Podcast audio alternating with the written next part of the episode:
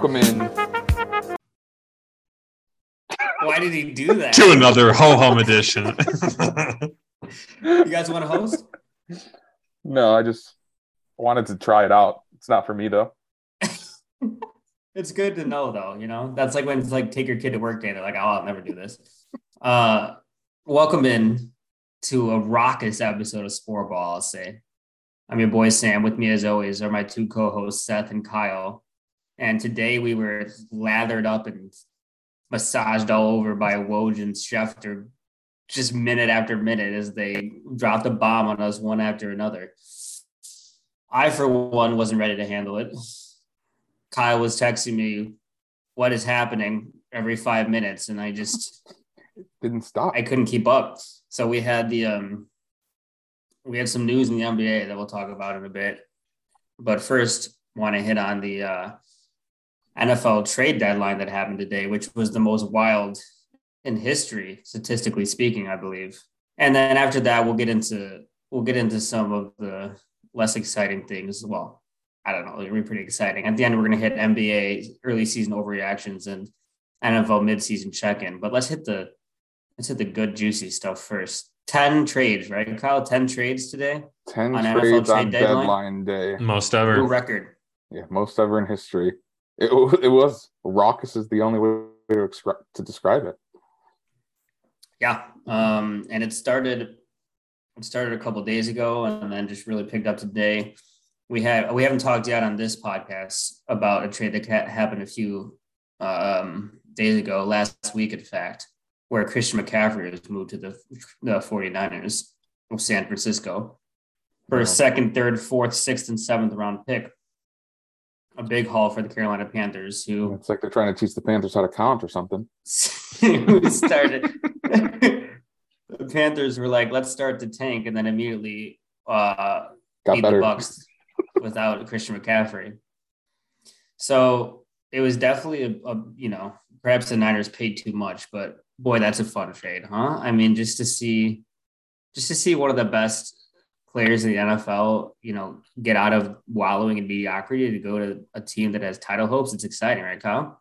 I mean, it, it immediately worked, right? Yeah. For both we just saw them eviscerate the Rams essentially. Um, I mean, what it was a two, three score game, but uh, it looked much worse than the score actually showed. I think McCaffrey was the first Niners running back in like, what was it, like 50 years or 60 years or something like that to throw, catch, and run for a touchdown in the same game. he was the first one since LaDainian, our boy, back in 05. Yeah, for just For running back backs for the league, right? Yeah, but Mhm. for San Francisco, it's from like the 1950s or something. Yeah. that had happened. Yeah, yeah. Um, but I mean, we we we've known since he came into the league, right, how dynamic uh, of a player he is, and there's really no better offense. I feel like for him, you know, for someone like Shanahan that schemes so well around personnel, opposed to just trying to put the personnel into his scheme. Um, and that's exactly what we saw finally, right? I think McCaffrey was moved a couple days before um, their the first game he played with them, so he was on limited kind of snap count. Um, but then it was wheels up this past weekend, and man, was it electric! They didn't even have Debo out there. Yeah. Can you imagine da- that offense with team, dude. Debo and Christian McCaffrey? Dangerous, Nobody's going to tackle team. anybody. No, right? Yeah. It's like, it's like for years we've been like, man, Shanahan says, has such an elite creative running game. He uses his running backs so creatively. Can you imagine if he had an above average running back there? He's been cycling through undrafted seventh round running backs who keep getting injured after four games.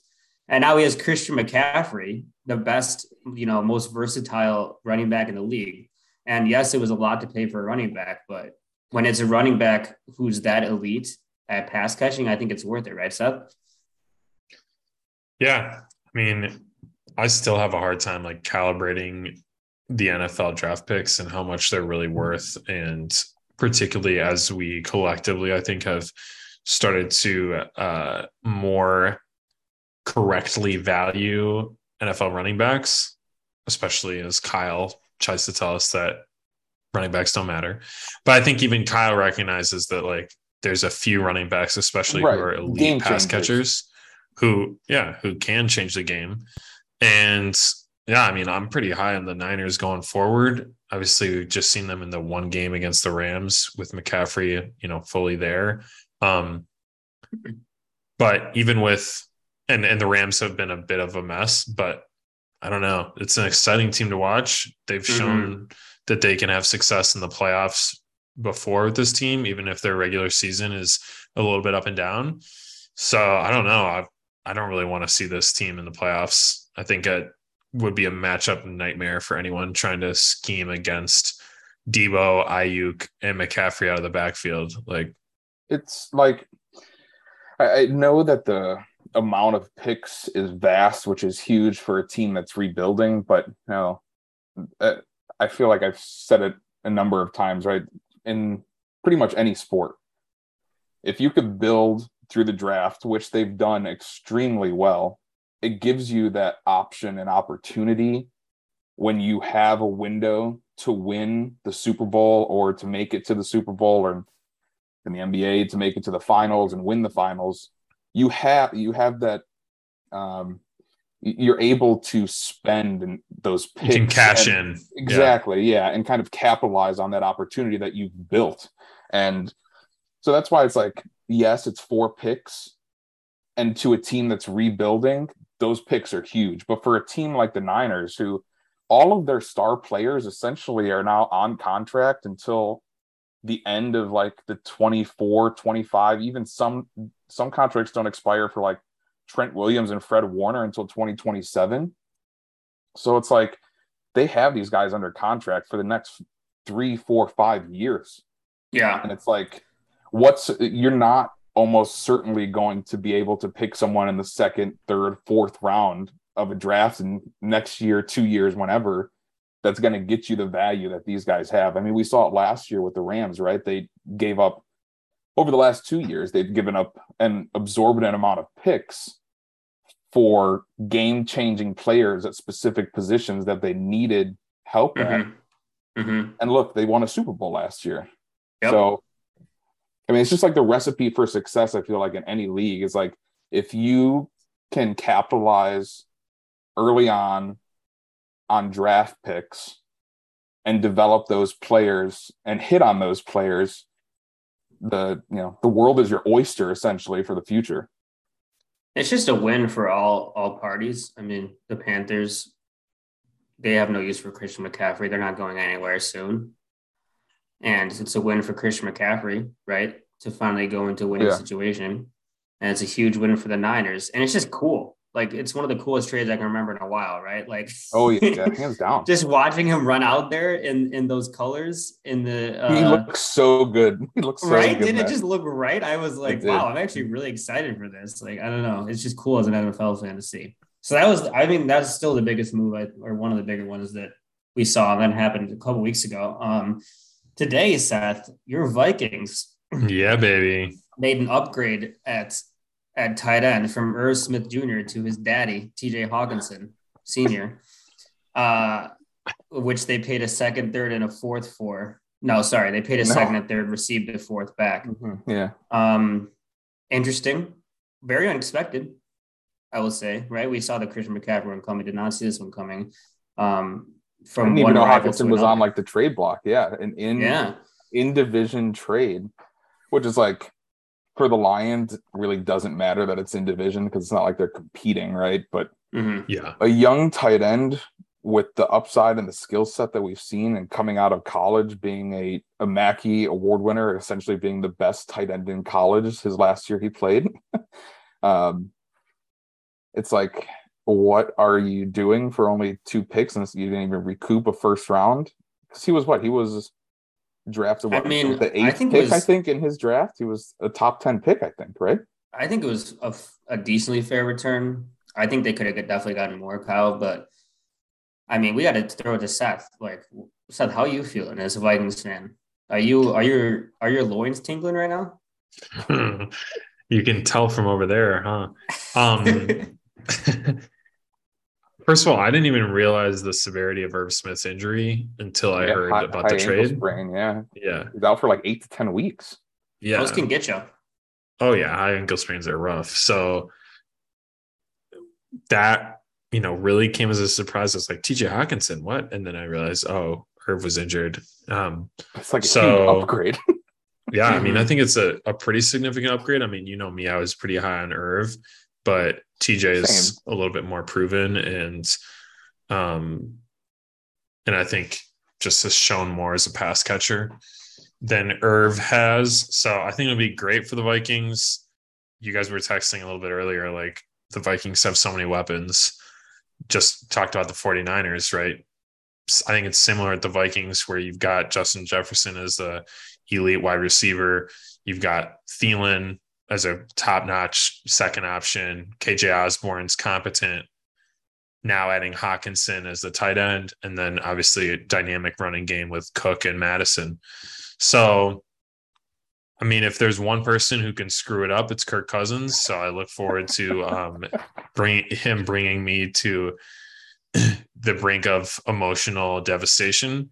But uh, I can't help but be optimistic. We're got one loss on the season and just made a trade that I think is improving our offense. So hmm see how it goes. I think the defense has had some horrible lapses this season and has looked terrible at times. But if we can get our act together, I think this team could be legit. They are um, six and one, and no one seems to care. Probably because their quarterback is Kirk Cousins. Uh, you see the talent he's surrounded with now. I mean, you have Justin Jefferson, best wide receiver in the league, or two or three. You have Adam Thielen, one of the best number twos. You have TJ Hockenson, a top five tight end. You have Dalvin Cook, a top five running back. Couldn't happen to a better guy, right, Kyle? No, I mean, what we have the the Vikings are surprisingly six and one. They have a essentially at this point a commanding lead in um in the NFC North. Right, they're up by what was it three games uh, on the Packers and the Bears. And really more because we already beat the Packers this season. So we have the early tiebreaker. Yes. beat the but they Bears li- too, didn't you? Yeah, but Yeah. that's correct. But much like any Viking season, they haven't won a game by more than what eight points. I mean, I'm looking at these scores since the, since you trounced the Packers week one, right? Then you lost to the Eagles, no shame there. And Lions 28 24, Saints 28 25, Bears 29 22, Vikings or Dolphins 24 16, Cardinals 34 26. I mean, you guys don't, you guys certainly did not make it boring. That's for sure. We like to entertain the fans, you know? Why have a blowout when you could keep it close? I mean, you guys went 0 and 5, I think, or something like that, or maybe even more than that. Maybe it was like 0 and 8 last year in, in one score games. So I guess it's only fair you variance comes back your way.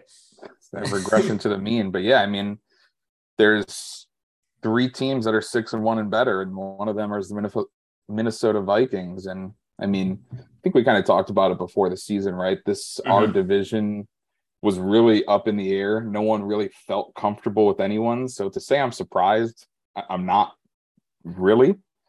Um, but it's going to be exciting to see what they could do now that they have such a dynamic um, you know, weapons all across the field. You know, Irv, what? How many games did he even play this year? Because he's been injured already this year a couple times. Yeah, he missed Yes, a couple the year early. injured. Yeah. The it other begs thing, the question. I was just going to say the only question that comes to my mind is just how will the Vikings bungle it this time? How will they inflict the most pain possible on Seth?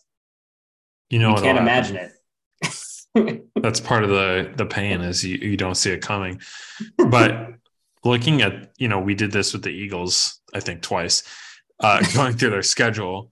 yeah. the That's it? Vikings, right? We play Buffalo in two weeks and then Dallas the week after. So those are Mhm. two tough games back to back. But the rest of the season's a cakewalk. Everyone else we play is like bad or mediocre. I mean, I guess we're playing the Giants on Christmas Eve, and the Giants have another, been another team that's, you know, looked unexpectedly good this season.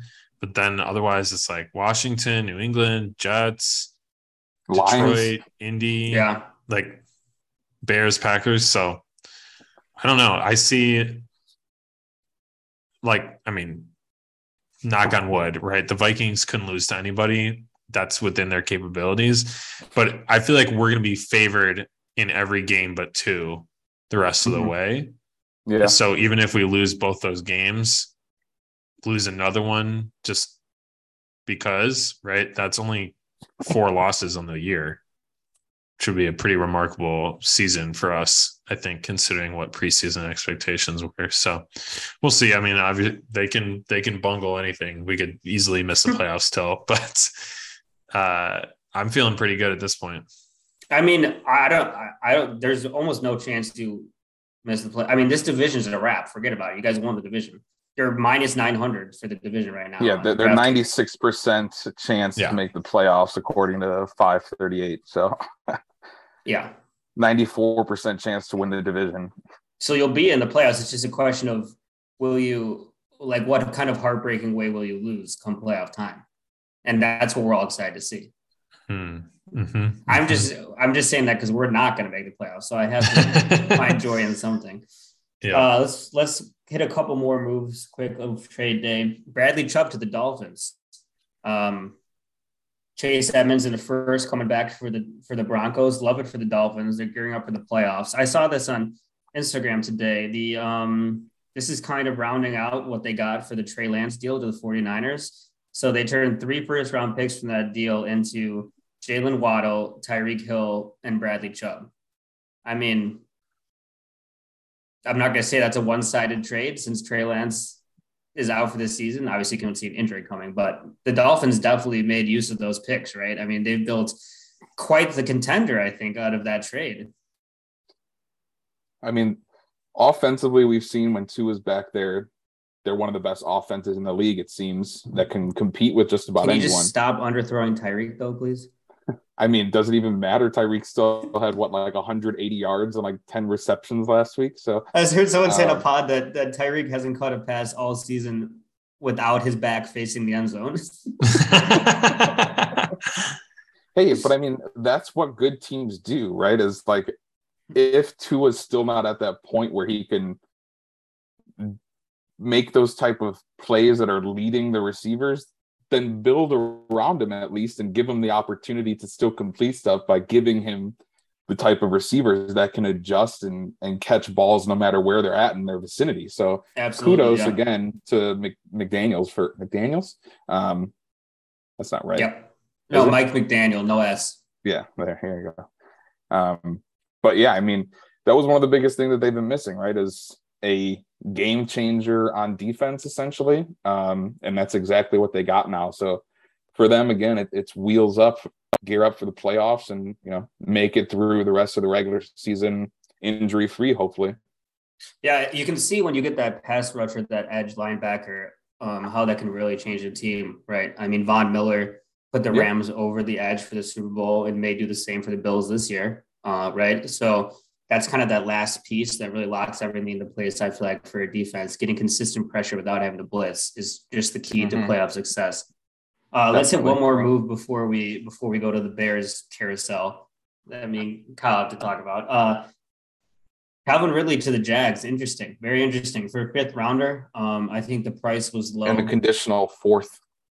and a conditional fourth, but it's not sure what the conditions are. So I didn't even include that. It but goes uh they can end up getting a second rounder in 2024 or 2025 if they end up re-signing Ridley um before his contract expires.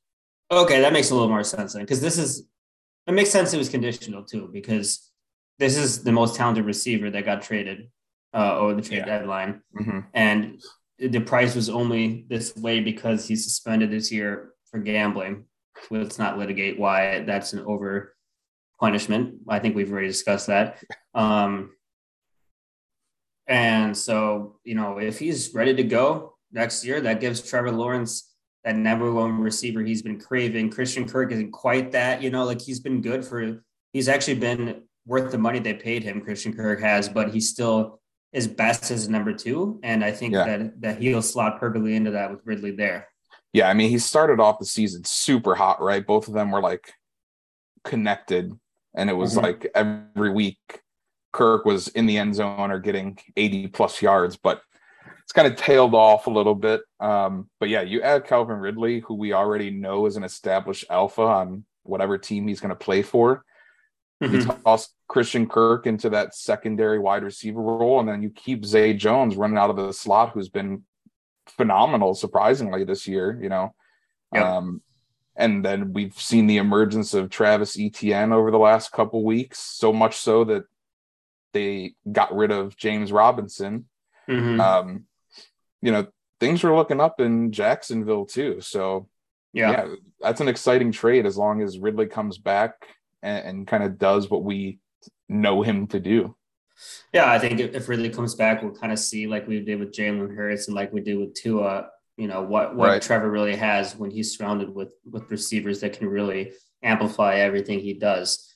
So I think it's very interesting, very interesting trade that one. Um, let's hit real quick what the Bears did.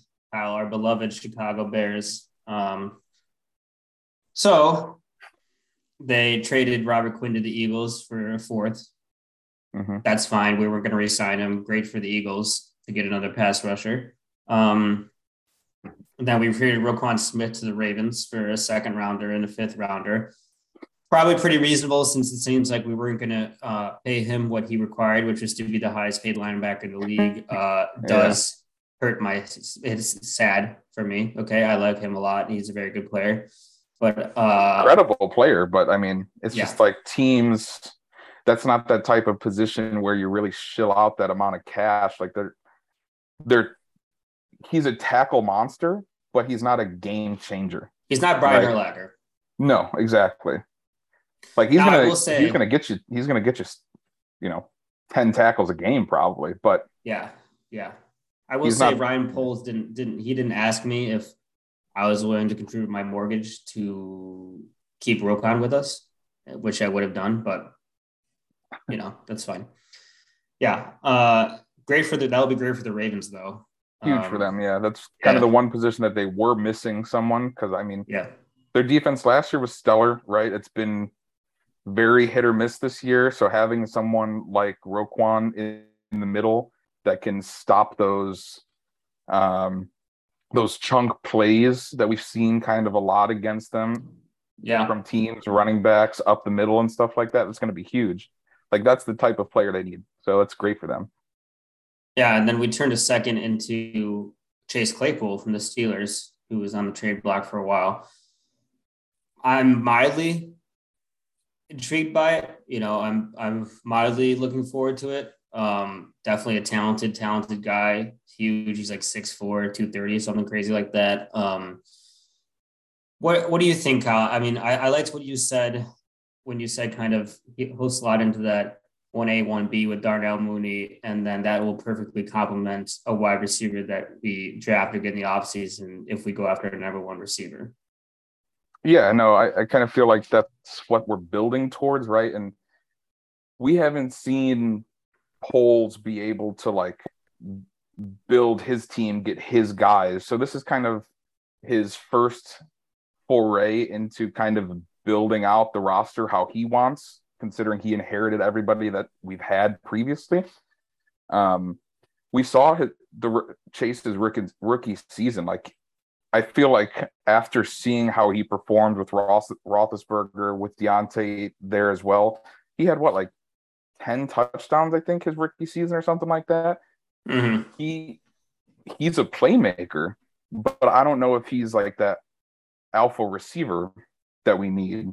But Yeah. to what you said, like Mooney, Chase, and then the top four receivers in this draft who we essentially are kind of locked into getting one of them as long as you know we do draft a wide receiver, which I don't know why we wouldn't.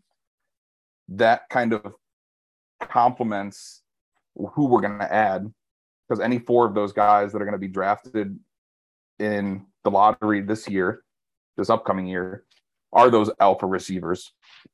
So I I like the play a lot. I mean, I was looking the other day, the wide receiver market this upcoming offseason is atrocious.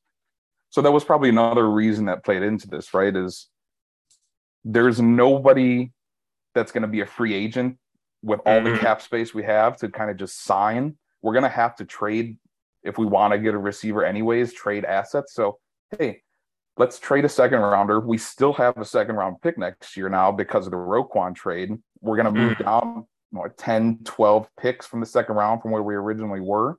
But we got a guy that's shown he has the ability, and it kind of feels like he's hasn't been utilized correctly over the last year, year and a half with Mhm. the last year of Roethlisberger who couldn't throw, and then this year, whatever the hell their quarterback situation is. Yeah, I, I kind of feel like um, he could be used in the running game pretty well uh, with with Fields and some options there. And I also feel like it's nice for a young quarterback, especially Fields, who is is a good deep ball thrower and does like to throw up jump balls to have a big target like that. You know, they got N'Keal Harry, who was kind of like the homeless man's version of that, and you know. to get someone who who Fields can kind of throw it up to and, and catch a jump ball, I think will help a lot. I was Yeah, a I little mean- surprised he went for a second. That seemed a little high, but um, you know, receivers that talented don't often come available, so I don't mind it. Yeah, the the Steelers have this incredible history recently of just developing amazing wide receivers where they just every year they bring up some guy and then it's like, oh. They hit on Diontae someone in the second or third round every year, it seems like. Yeah. So So does that mean that Claypool is one of those talents that like Pittsburgh scouted and, and helped develop and he's going to be really good? Or does that mean outside of Pittsburgh, maybe it's something that they're doing with their wide receivers and once they leave might be a bit of a drop off? I'm more inclined to think the first one. I mean, I think he's shown enough skills and like speed and talent. Um, his but I highlights, think, of, like, you said, he's not going to be a top no. like alpha wide receiver, number one wide receiver. But I think as a second or third option on any given Sunday, I think that's pretty solid for you guys. But yeah, it's all dependent on if you could actually get that number one wide receiver and if Fields continues to progress into an accurate quarterback. So and he's reunited with his uh, college teammate Cole Kmet. So at least there's some, you know, uh, someone there that he can kind of immediately bond with that he has previous um, previous time spent with. Uh, any any other thoughts on NFL trade deadline before we move on? Because we gotta hit other segments here. Okay, um, let's let's hit NFL. Let's hit a little more NFL real quick, and then we'll do NBA overreactions at the end. To so if you're an NBA fan, just keep listening. It'll get better. We promise. Uh, so I just want I it, we're almost midway through the season. People are we're eight games in. Most most teams. Um, let's look at the standings for the playoffs. We haven't done this yet. AFC right now, one seed is the Bills, two seed the Titans, three seed the Chiefs, and the four seed are the Ravens. Those are your four division leaders. Wild cards at the five seed, we got the Jets, as everyone predicted. Uh, the Dolphins, the six seed, and the Chargers, the seven. So I kind of want to just t- touch base here, see what, how different do you think this will look at the end of the year? In my eyes, I think we'll agree the Bills and the Chiefs will be there near the top as division winners. Um, at this point, seems like the Titans pretty much have the AFC South locked up, which I predicted because I said the Jaguars would make the playoffs. And uh, no matter how it shakes out, Sam Um, supposedly wins the bet. I guess the Titans are only minus 280 right now, but I think they have it pretty much locked up.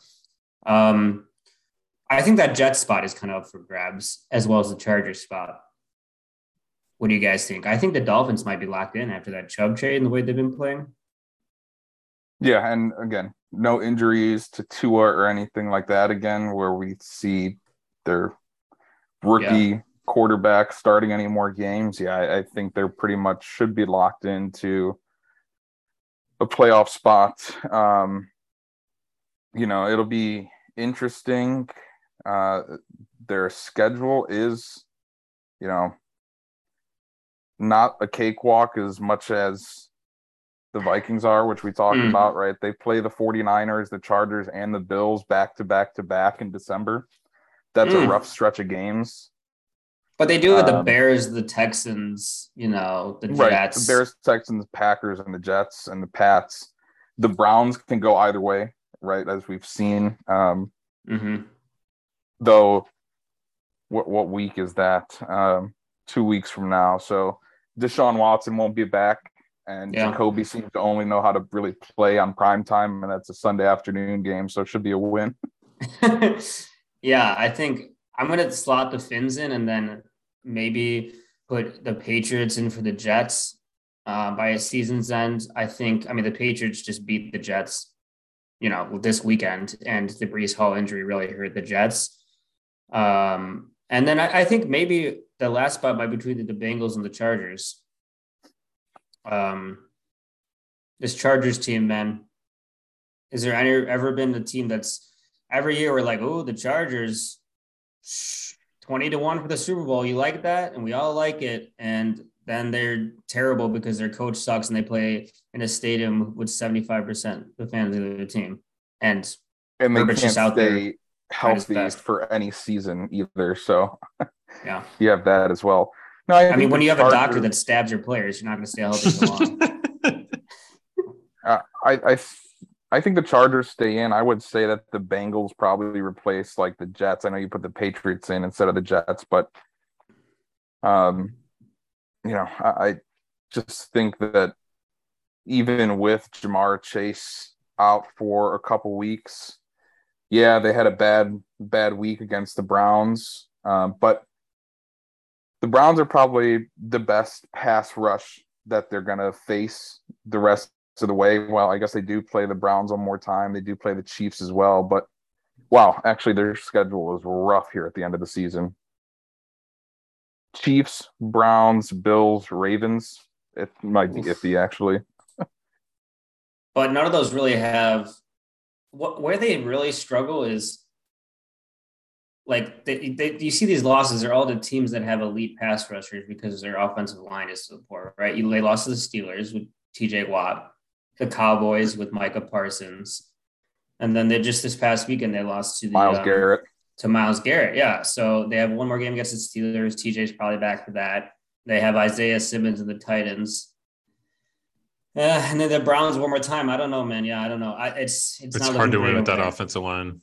Yeah. Yeah, yeah, very hard. So, yeah, I mean, I think that last spot probably is, uh, or the last two spots. So Jets and Chargers are really a toss up between Jets, Chargers, Patriots, and Bengals. Yeah. I would agree with Cleveland you. maybe can sneak Mhm. in, right? If if they can just pull out those gritty wins until Deshaun comes back and you have a real Yeah. playmaker at quarterback, which is week 13, I think. Yeah. So What Being- speaking of quarterback, what do y'all think about the, the way that it's shaken out so far with so many playoff teams, like teams that are slotted into playoff spots for right now, not having elite quarterbacks, right? So you've got the Titans with Tannehill and last week Malik Willis. you know, you've got the Jets, you've got um going into the Patriots NFC. yet, but Yeah.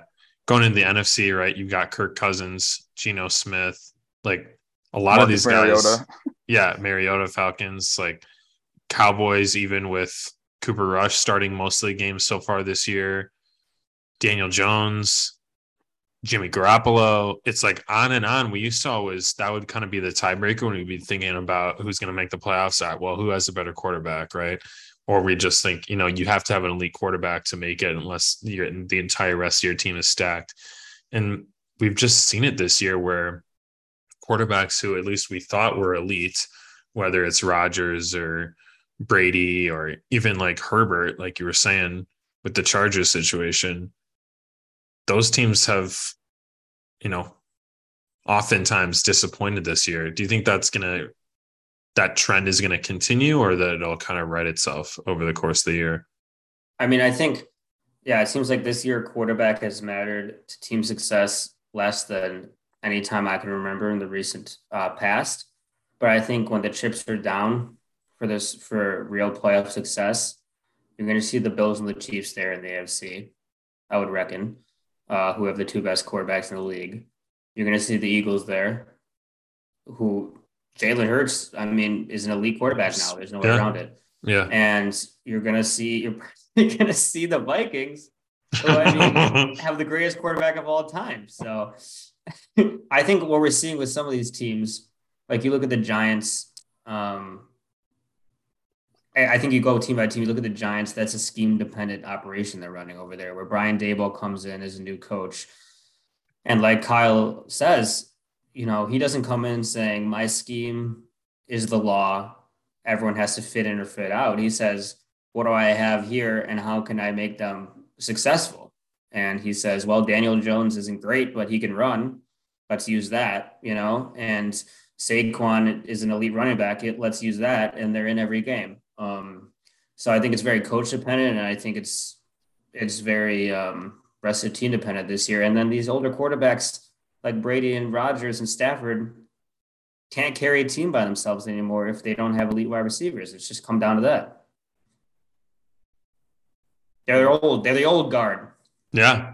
They are. A are. lot of a lot of noodle arms going on this year. Some of them That's- that's- premature. Let's look at the NFC like you mentioned, Seth. Your Philadelphia Eagles, 7 and 0. I mean, me and Kyle will be taking naked laps for years about of this prediction that we had for them to be the one seed. Uh, the Vikings at the t- Who was your uh, Super Bowl prediction again? I don't know. I'd rather not say. Hmm, interesting. Okay. I don't understand the question. I won't be responding. Uh, the Minnesota Vikings, six and one. Your Minnesota Vikings in the, as a two seed. The Seahawks are the three seed right now. Remember when I told you guys Seahawks twenty to one to win the division? You like that? You all scoffed at me during the uh, patent pending. Uh, you like that? Don't you? Six six man segment. Uh, was you that want to odds before right or now? after? Was that before or after Geno Smith came out with the iconic quote? They all wrote me off, but I didn't write back. I think that, That was, was- before. Before. No, that was after. That was the first game of the season. You said that. Yeah. They're plus 310 now. So uh, you better like that. That was great value I handed to you, and you threw it in the trash. I'm not going to say I like that when they're in a division with the 49ers and the Rams still. You can just keep saying you don't like it all you want. I'll be laughing to the bank. Uh, the Atlanta Falcons, the four. he seed- says that even though he hasn't put any money on it. the Atlanta Falcons are the four seed, which I said on this podcast would be the worst team in the league.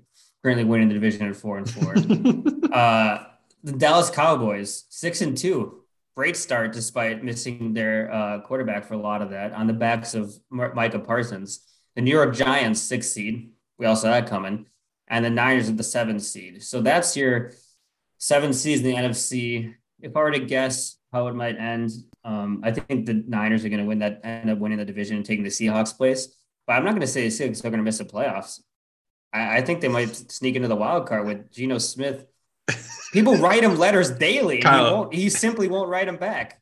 Kyle, do you remember 60 seconds ago when Sam said the Seahawks would win the division? And then Yeah, yeah. But 10 seconds ago when he said they wouldn't? He's a wordsmith. All right. He's doing it to us again. Now, no matter what happens with them, he'll claim that he was right all along. That's correct. Call me Sam Adamas. Uh, so, and then Uh, are we sure the Buccaneers are going to take the Falcons' place as the division winner in the NFC? Not at all. Not at all sure. Well, let's talk about this because you would think the Bucks take the Falcons' place, and the Rams or the Packers take the Giants' place or the Seahawks' place. I don't think the Packers. These are doing three that. teams, the the Packers, Rams, and Buccaneers. I mean, one of them has Tom Brady won the Super Bowl two years ago. One of them, the Rams, won the Super Bowl last year. The Packers have won 14 or 13 games the last three seasons. have the reigning. And yet all these teams are out of the playoffs. right? What goes on? What goes on, Kyle? Um, well, we could start with the Packers. What goes on is they refuse to give Aaron Rodgers any help offensively. Um, it's been talked about for years during the draft. I mean, you had Aaron Rodgers still right, kind of the probably right past the the precipice of his prime. They decided to draft a backup quarterback with their first round pick. Um, and it's like then they got rid of arguably the best or one of the top three wide receivers in the NFL and kind of just said, hey, it's going to be okay. Didn't bring in any new help besides what a, a second round and like a fourth round draft pick that they used on a wide receiver.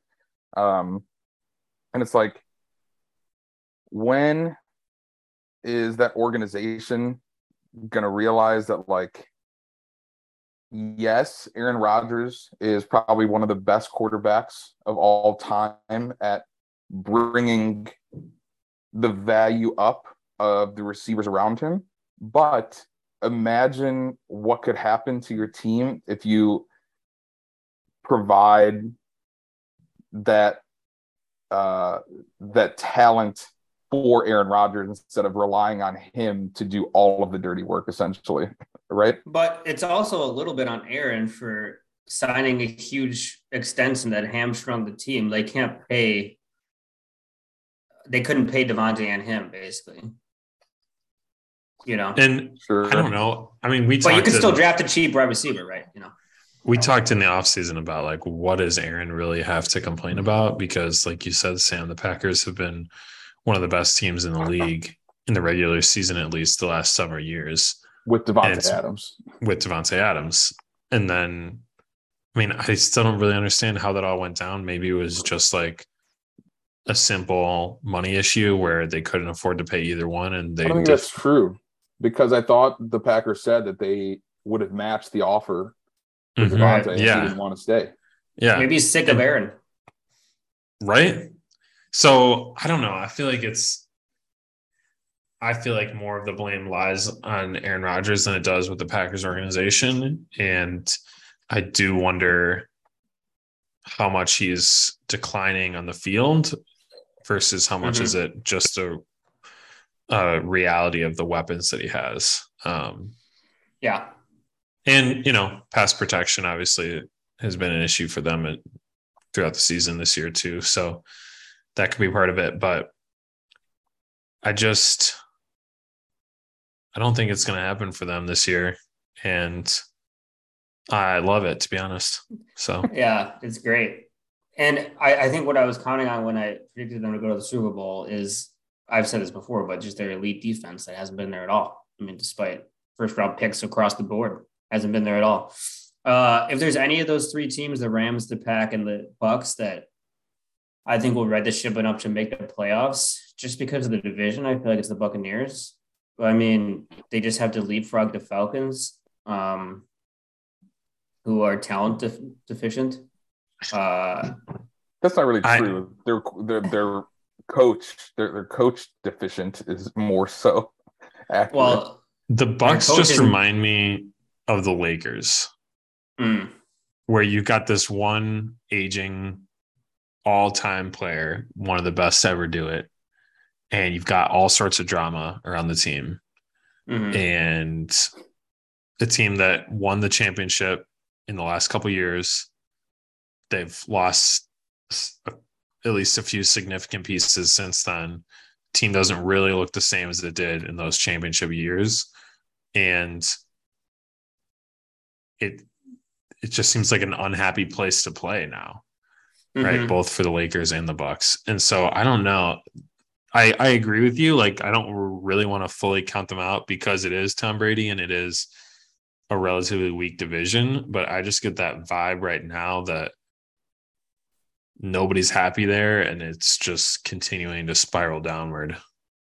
So you guys think the Bucks, the Rams, and the Packers they all miss the playoffs? The playoffs just stay as they are. Look right now. I no. think the Rams could work their way back into it. Um, and yeah, like I said, I wouldn't rule the Bucks out, but I would lean against the Bucks and the Packers making it at this point. So you guys like the Rams as the one to ride the ship? You like that, Kyle? Yeah, I like the Rams. I like the Bucks too. To be honest, I I think uh, I think the 49ers leapfrog the Seahawks for the division, and then I I mean I'm not going to put it past the Rams to not go on a run. Um, they still got Cooper Kupp, right?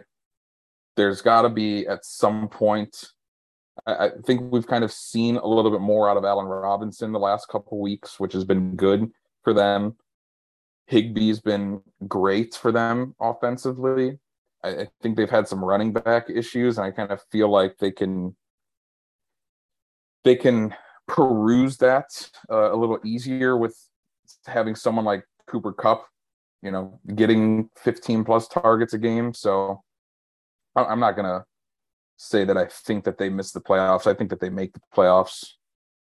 I think if anything that the Giants and the Falcons could drop out. Mm-hmm. Or the Seahawks. I can see the Seahawks dropping out too. That would be my that would be my But I don't think well. the Packers make it. I do not. I think that's the I think we're all in agreement, just oh, especially because of the division, right? That's the one team that, yeah. that is in the worst position. Um, real quick before we hit the NBA, MVP watch: Josh Allen plus 120, Jalen Hurts plus 350, Patrick Mahomes plus 400. Those are the three favorites. This is all on DraftKings sponsor us. Uh, coming in in the eighth best odds, the greatest of all time, Kirk Cousins. You gotta love that. That's good value. Is it though? Can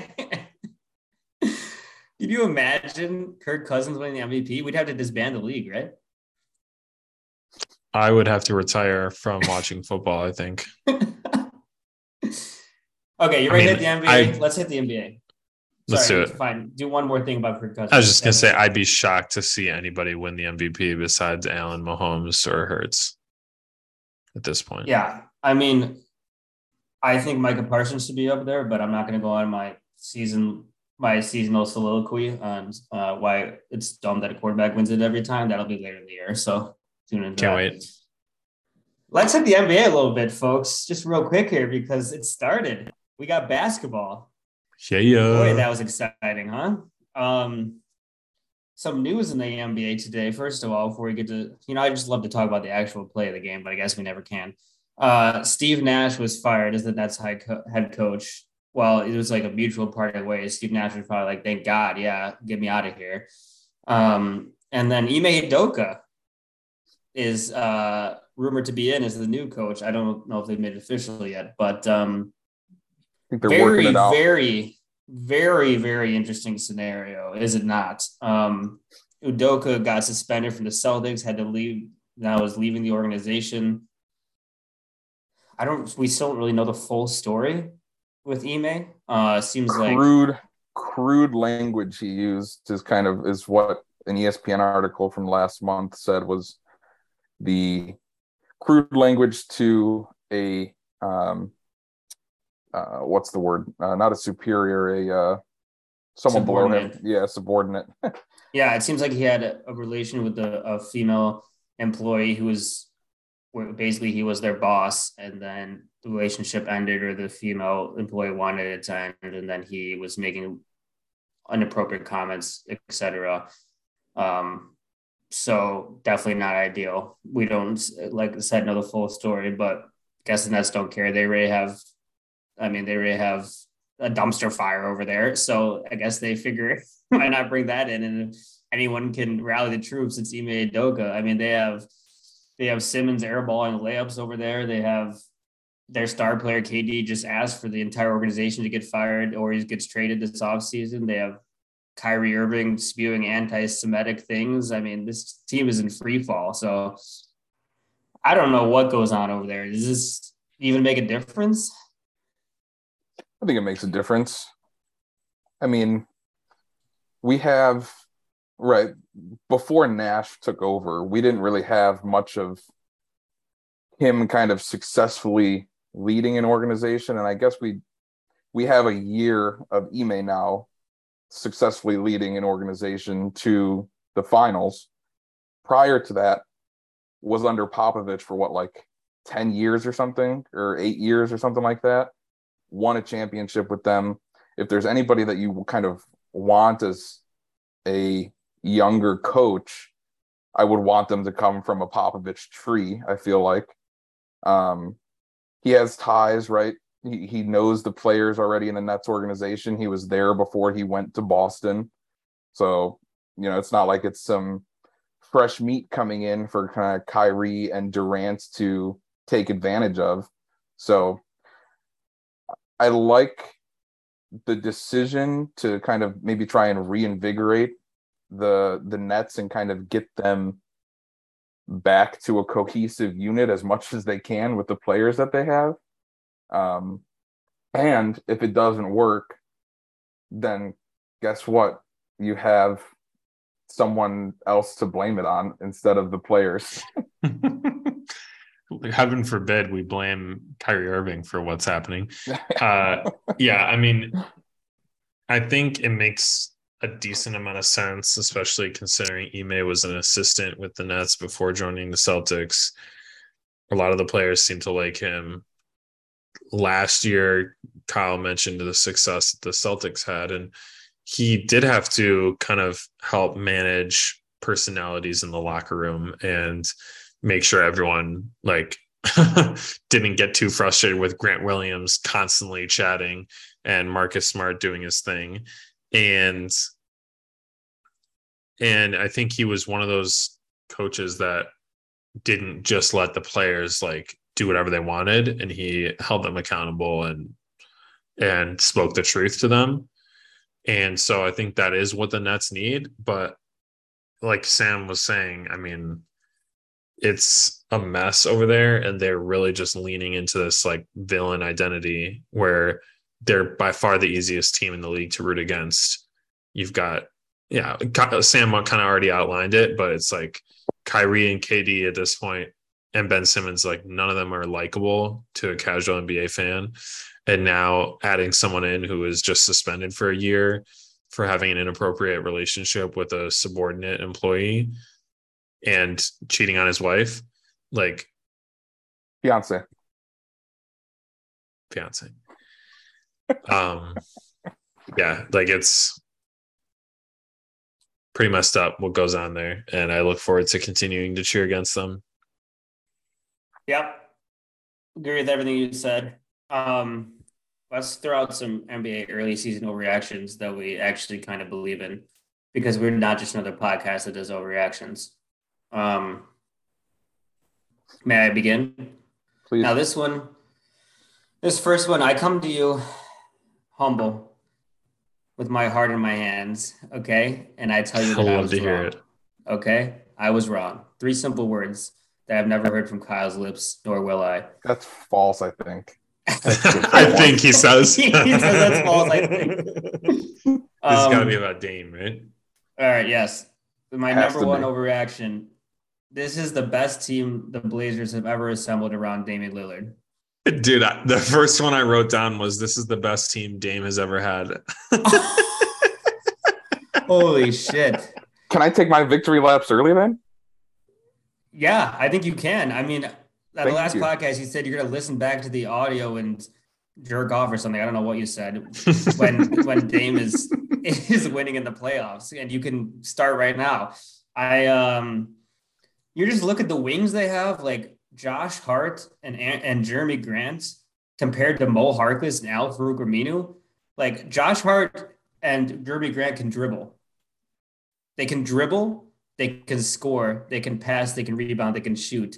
None of which Mo or Al could do. None of those things they could do, mm-hmm. especially not together.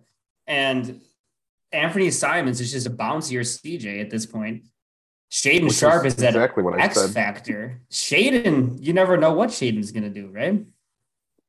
And yeah, I mean, we talked about that before the year too. It was like that was that one draft pick where it was like he has the ability to end up being one of the best uh, players from the draft, but there was so much unknown about him. But man, has he proven it? It's like the mystery man, but like it's like the um if you get the mystery lollipop flavor and it's your favorite one, you know? I mean, it's incredible. They just surrounded Damian Lillard with athleticism, with defense, with speed, and uh, this team's fun to watch, right, Seth? Yeah, it's been awesome to watch, and I think the other big part, in addition to the pieces that they got, which shout out Jerami Grant, Syracuse basketball player, uh, Dame looks like himself again, right? That was the biggest thing that I talked about. Like it, it really just depends on is Dame himself or is he starting to, you know, head towards a downward trajectory of his career. And so far, he's looked like himself. And it looks like hey, we can chalk up the last couple years to injury. Mm-hmm. And really, it goes back to I was just a year too early on this because, as you recall, before the previous season, I predicted that they would make it to the finals. So I think the main thing here is that Kyle and I were right and Sam was wrong. Yeah, that's correct. And I have the guts to admit it. They they also, right, they don't even have Gary Payton back, the second, of course. Um, that's going to be another huge X factor, I feel like, coming off the bench, giving that spark on defense, which is what he's shown us that he could do so well when he was with the Warriors. Like, they're going to be a dangerous team. Um, yeah. It's exactly how I imagined, even though I can't imagine things, exactly how I foreshadowed this would go. Yeah, I think, you know, before the season, I was like, yeah, they'll be in the back of the, of the play in or not even in it. And now I think they have a great chance to avoid the play and be a top six seed, maybe even higher than that. I mean, they're they're the one seed now, so you know, just hold on to that. Uh, all right, who wants to give me an overreaction next? We were all wrong on the Jazz. yeah, one of mine was the Jazz will make Oof. the playoffs and like not be in the play in. Well, either way, they yeah. might be in the play in, but I think they'll make the playoffs unless uh, Danny, which I think is pretty likely. Danny blows it up even further and continues to trade away their good players because to. even their bad players are too good. but yeah, just watching like even the team chemistry that they have and how they kind of have that nothing to lose mentality where it's like, hey, we're not even supposed to be winning. Let's just keep this rolling. And, you know, Lauri Markkanen looking like an all star. Kelly Olynyk raining from deep. Like they're a fun team to watch, which yeah. you never would have expected to say about the Jazz after they traded their two best players. They're such a so, ragtag cast of players that just seem to fit so well together. Jordan Clarkson has been a a new player this year with his he's passing the to, ball suddenly right exactly yeah he's demonstrating some some passing abilities that we never knew that he even had I mean, think if the Bulls still had Lauri Markkanen. Lauri is the averaging 23 right and now, 9. Eh, Dude, yes. yeah. And the best thing that they could have done is limit the playing time of Collin Sexton, which they've been doing. Yeah. Yeah, that's I thought Sexton would be the star of this team, but it really hasn't been that case. It's been Clarkson running the offense because Conley's, you know, needs some breaks. Jordan Clarkson is averaging five assists right now. Jordan Clarkson before his season barely threw five assists in a game before. I mean, he only wanted to score. It's just the kind of this adaptability of all these players that's been so cool to see. Yeah. My boy like Malik Beasley's going having a year mm-hmm. too. I mean, mm-hmm. he showed it in Minnesota. I've been a he's been a Stogie boy for a while. It's good. I'm glad to see it happening. It's yeah. it's a fun team to watch. It really Much is better than Utah teams of the past because yeah, there there. was always so so much tension, so much pressure on those old Utah teams, and now it's just happy go lucky, just fun to watch. I love it. All right, Kyle, give me one of your overreactions. Um, the everything. I feel like everything we're going to talk about is kind of the Western Conference. Um, mm-hmm. the San Antonio Spurs who mm-hmm. we thought were going to be in the race for Wemby, they might be in the race for a playoff spot.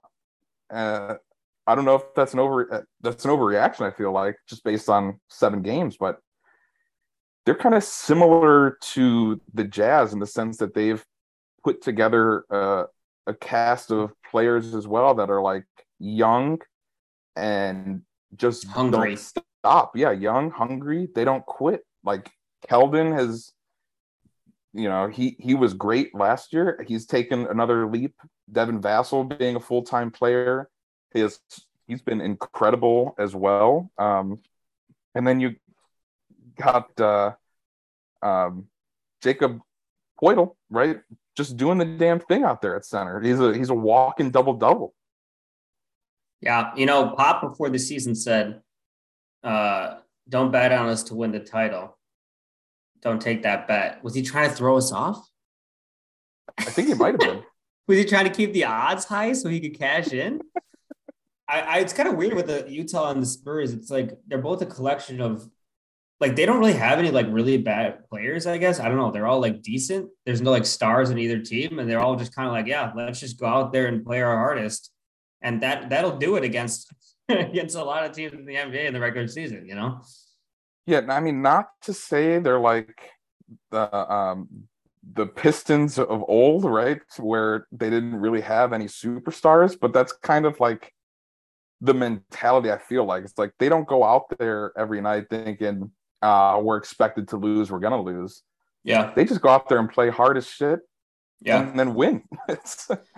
yeah, I think I think the question with both the Spurs and the Jazz is if management steps in and says, All right, enough of this. Here's a right. fake injury here, here's a fake injury there, here's a trade here and there.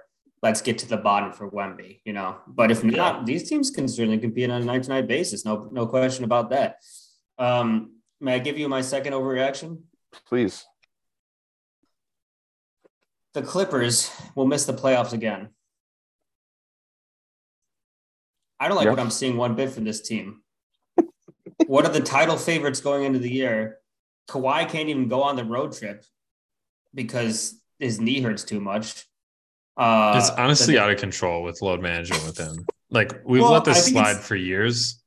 No, I think it's a real problem now because they're being like, like Kawhi seems like frustrated that he can't get on the court it's not just load management because he's missed the last like three, four games. I think there's a serious problem. Remember, like yeah. they're talking about this on the mismatch the other day. Like when he had that injury in the Spurs, it was like, oh man, I don't know, like this this soft tissue is kind of yeah being degenerative. Like this could cause long term problems. And then it was fine for a while. Like he may never be the same again. That's what I'm worried about. And yeah, and they needed he, Paul George needed to have 35, 9, 8, and 6 steals to beat the lowly Rockets last night. And it's on like, a buzzer beater, essentially. yeah, dude, he, he hit the go ahead basket control. with six seconds left, and then Eric Gordon missed the game tying layup. Yeah, Paul George basically had to play like he had eight arms for them to even beat the worst team in the league. And like when coming to this season, we were like, man, the Clippers, the deepest team in the league. And it's like all these players kind of suck. Like, I don't know, like Reggie Jackson isn't that good. Nicolas Batum doesn't have much left into the tank. Marcus Morris Sr., who like he leaves me cold. Red, you know, Robert Covington hasn't been playing. Luke Kennard isn't that good. Like all these Terance guys Mann. are fine. Yeah, but only if you have a healthy Kawhi, you know? Yeah, that's the thing. It's like they're all kind of like, yeah, if they're your sixth, seventh, eighth man, that is a good team. And so it's kind of tempting to think of them as deep because – they're all like bench players that you've heard of, right? Right. but when you're asking them to actually like take Kawhi's place, you know, Norm Powell's not gonna be able to do that. Um, so I don't know. It's I think they're gonna right the ship. I would still be. I think that is a bit of an overreaction to say they're gonna miss the playoffs, but I I think it's. It. Uh, I, I think their chances of being like one or two in the West are very low. I had them in the play in the play in before the season started, and they haven't done anything to make me think that they deserve to be in the play in. So they're like the Chargers of the NBA, man. They always look good yeah, on paper. That's a good one. Yeah. Yeah. Anyone have more? You guys want to throw out another overreaction? I've got an interesting one here. I was just kind of looking this looking this up. So my overreaction is that we will have more than five players at the end of the year who averaged 30 points or more. Mm. Right like now, that. there's 10. Yeah. Which is Jesus. completely out of control. So I'll just list them really quick Doncic, Giannis, Morant, Durant, Mitchell, Curry, Lillard, Shai, Tatum, Kyrie and then Booker's at 29.3. So there's 10 right now. And I just went back and looked like since 2010. There's never been a year. there's only been one year where there was three players average 30 or more. and there all the other ones were two, one, or zero. Um, and that year that it was three was the 1920, I think it was. And that was the year, yeah, it was Harden, Beal, and Lillard. And Beal was at 30.5 and Lillard was at 30.0. So they're like barely over that threshold. Um, but scoring has just been off the charts this year. And you know, some people have been talking it's because of the elimination of the take foul Thank rule, God. which has been a godsend. Thank it's you. It's completely changed how much I love basketball. I feel like like yeah. all the cool plays are back. yeah. And you know, I think all those players that I listed off are legit scorers. And I think that's like an awesome thing for the league to have so many star players who are are scoring at that rate. So I could see it continuing this way. I mean, I'm I'm guessing some of those players will drop off uh, from that 30 point per game threshold, but I could see it being five plus. Yeah, easily. Yeah, it's like it's it's not like you named like players bit players with a small sample size. Those are the best players in the league. Yeah. My last one. Yeah it's not an overreaction to me. I've been a are. fan for years, but I think it's rather evident now. Shai Gilgeous-Alexander is the best player in the NBA that the average fan doesn't know. Mm. How could we? Because he has a fake injury every year while they tank. He's so goddamn fun and so good. He's really he would good. be such an absolute game changer on, on a team that is ready to win. He does absolutely everything. He has at least one or two like, oh my god, did he just do that plays per game too? It's insane. He just has a different game than than most scores too. It's like a herky jerky. You're never quite sure yeah. what he's going to do next. Kind of moves at a slower pace than you'd expect. Uh, I'd love to see him back in the playoffs because when he had his first shot at the playoffs with the Thunder that weird CP year, he did not play well. Uh, so I think he's greatly so improved since too. then. Yeah, yeah, and I think he's ready. He's ready to show it on the biggest stage. So once they get Wemby at small forward, small see it. oh, that's good. I have one. I have one more, but it's not. I don't really have anything else written down. I just have that the um the Lakers are the worst team ever assembled in the history of basketball. this includes overseas. They should be relegated. Anywhere. Yeah. oh man, I thought they were going to go 0 82, but they pulled out a win. If only. They're so bad, and yeah, like I I don't even know what to say. Like I feel bad for LeBron. I want him to do well. I don't want yeah. to give those the the old heads that kind of watch the NBA but not really, but are all about Jordan's the greatest player of all time. There's no debate. I don't want to give them the satisfaction of LeBron having losing seasons. Okay, well, I mean, this is 20th season of the league. I think he's allowed to lose one season if Patrick you're, Beverley is the second best you're, player. You're preaching to the choir, right? yeah. But it's just that ammunition that I don't want them to have. Yeah.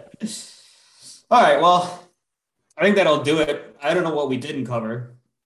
I think there's no stone left unturned on this earth that we didn't talk about here today. Uh, Kyle, I would like you to send off our listeners in whatever way you see fit. Man, I wasn't ready to be put on the spot, even though I am every single time we do this. um, to our to our fans, are all three of you that don't watch the NBA, watch a Spurs game, watch a Jazz game, watch a Thunder game, God damn it. Live life to the fullest. Thank you. Amen.